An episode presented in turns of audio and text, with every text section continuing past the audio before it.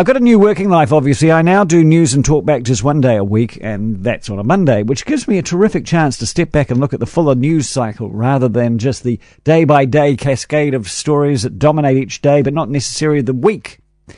And when you're in this thing daily, it, it, it does it becomes daily as a you you don't get the long view. It reminds you that a lot of the stories that seem so pressing at the time are often barely remembered past a month. So uh, this time last Monday, we were in the midst of a crisis in our quarantining. We had escapees, a lack of testing amongst those released under compassionate grounds.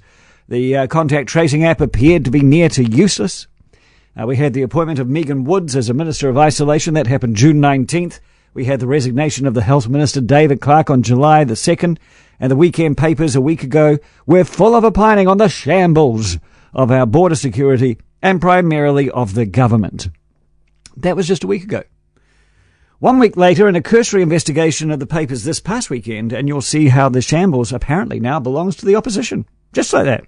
Southland Brat, Hamish Walker, Todd Barclay too, no more, after a extraordinarily ignorant release of confidential health information of those who have tested positive to COVID.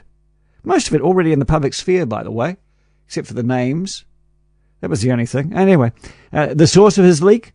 A former National Party president who obtained the information through her job as the head of a rescue helicopter trust and who should have known better than to pass it on to anybody. It was dumb, dirty politics, trying to lay the blame of security lapses on a government when in fact it belonged to the opposition. National took aim and shot itself in the foot. So it lay bare to me Todd Muller as a lightweight. He took days to make a decisive statement or action that should have taken seconds. It laid bare to me Michael Woodhouse, who also had the information from Michelle Boag. And while his leader was flailing around trying to blame the government, Woodhouse knew all along where the information had come from. He could have saved him. By the way, Woodhouse is Bridges' man, or was, a real candidate for health minister would have dobbed Bogan the moment she emailed him the details, but he sat on it. Andrea Vance wrote an editorial stance uh, piece this weekend. Stop the rot, she said to Todd Muller. I don't think he even quite knows where the rot is, or if there is even rot. Meanwhile, here's a funny thing. Uh, Rio Tinto announced it would pull out of Tiwai Point. This has been obvious for a long time.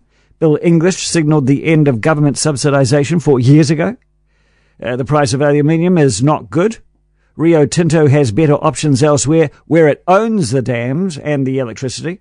Meridian offered them a lot, but that was still turned down, so it was just basic business.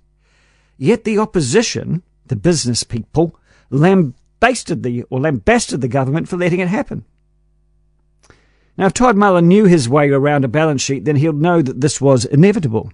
Remember, he was in corporate affairs at Fonterra.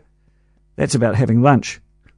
Uh, David Seymour also blamed the government, even though he was long fought against corporate welfareism. And David Seymour called the government student politicians. David, a Bachelor of en- Electrical Engineering, a BA in Philosophy, and five years as a public policy anal- analyst in Canada before entering politics. He's a career politician. He's the same as all the rest of them. All this sideshow continues but yet we have no community transmission, and all the cases found recently have been found in the managed isolation, which, while under pressure, is a sign it's working.